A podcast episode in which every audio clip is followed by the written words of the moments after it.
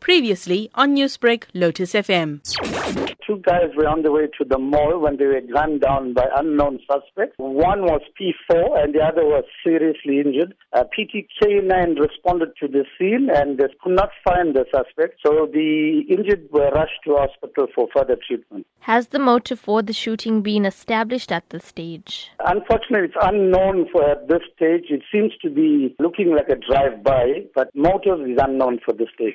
Have any suspects been arrested at this stage? Negative. No arrests have been made. Police are investigating at the moment. In a separate incident, there was another shooting that took place. Can you tell us about that? Okay, a resident of Lotus Park Thrush Place was on his way from bank together with one of his relatives, a female. When they reached home, there was a white Ford Figo with four Bravo mics armed waiting for them. They instantly accosted the man, taking the cash, undisclosed amount of cash, shooting him thrice in the chest, upper body, and fleeing. PT Tactical unit guys responded and searched for the suspect in vain. The victim was rushed to nearby hospital for further treatment. He's in a stable condition at the moment. And has the motive for this shooting been established? Negative. The Isipingo police is currently investigating the matter. Have any arrests been made for this incident? No arrests have been made. Devon, with these shootings happening all in one day, how concerning is it that such incidents are taking place in the community?